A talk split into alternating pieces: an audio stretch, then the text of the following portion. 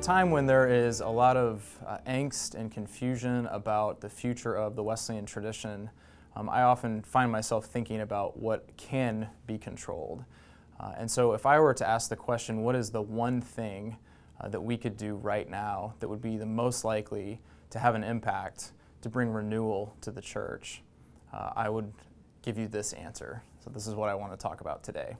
And I want to start by framing it with two quotes uh, from John Wesley. The first is from uh, the preface to a collection of hymns and sacred poems from 1739. And Wesley's really talking about the, the desert monastic tradition, and then he's making this, uh, this critique of it. So he says, Holy solitaries is a phrase no more consistent with the gospel than holy adulterers. The gospel of Christ knows of no religion but social, no holiness but social holiness. Social holiness is a phrase that is very popular uh, in contemporary Methodist and Wesleyan discourse, but is very often misunderstood. In this context, Wesley means that social holiness it's a synonym not for social justice, which is often used as today, but it's actually a synonym for something like watching over one another in love, that we need community in order to grow in holiness. So, what Wesley's saying is that he's critiquing the idea that that you become holy by isolating yourself from other people. That that's as good of a path to holiness as pursuing adultery or practicing adultery is to lead to holiness, which to him was obviously a bad idea. You don't become holy by practicing adultery, and you don't become holy by isolating yourself from others. So, social holiness, reclaiming this practice, is, I think, the most important thing for contemporary Wesleyans to do in order to uh, reclaim uh, both the form and power of godliness. I want to talk about the two basic approaches in early Methodism to social holiness. The first is the class meeting. The class meeting is a group of 7 to 12 people. Uh, it was uh, co ed, that is, women and men, married and single folks were together in one group, and classes were divided based on geographical location. And the basic question of the class meeting was how does your soul prosper? Prosperity has a lot of connotations in our contemporary context, some of which are very negative for understandable reasons. But I like using prosper in this original framing because sometimes when we think about early Methodist small group formation, we think that it was maybe depressing, that it was sort of uh, very like unhealthily introspective.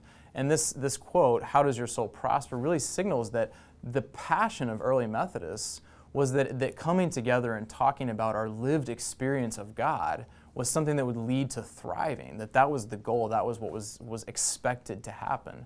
Which isn't to say that everything was always perfect, but it is to say that the expectation was that, that one would thrive by being a part of this practice. The class meeting in early Methodism was the most basic requirement for membership uh, in Methodism. Sometimes people point out that this was the case when Methodism was a renewal movement within the Church of England. But I think it's as important, if not more important, to note that the class meeting was required in American Methodism when Methodism became a church in a formal sense. So from 1784, when the Methodist Episcopal Church was formed, until about the time of the Civil War, there was a question in the Doctrines and Discipline of the Methodist Episcopal Church in a section called On the Class Meeting. And the question was, what do we do if people repeatedly neglect to meet their class?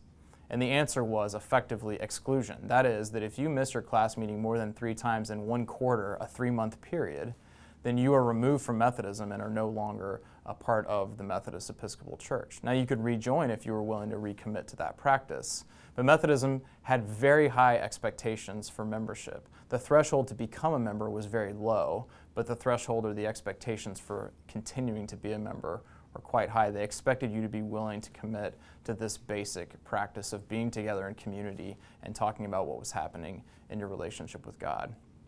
The second group uh, in early Methodism that was important, so I think these are the two sort of key practices for social holiness, was the band meeting. And the band meeting was a group of about five people. It was divided by gender and marital status. Uh, and so that single men were in one group, single women were in a group, and so forth.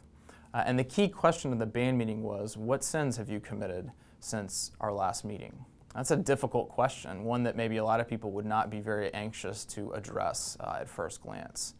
But James 5:16 was always sort of the preface for the band meeting. And so James 5:16 says, "Confess your sins to one another and pray for one another so that you may be healed."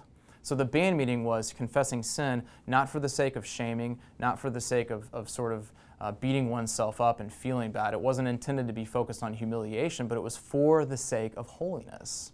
Uh, and I think that this practice is essential to return to because early Methodism, and I think Wesleyans today must have this profound, deep optimism of what God's grace is able to do in our lives now, that there is nothing that can separate us from the love of God, that there is nothing that we cannot find freedom from, from release from, that is sort of keeping us from having the kind of life that God wants for us.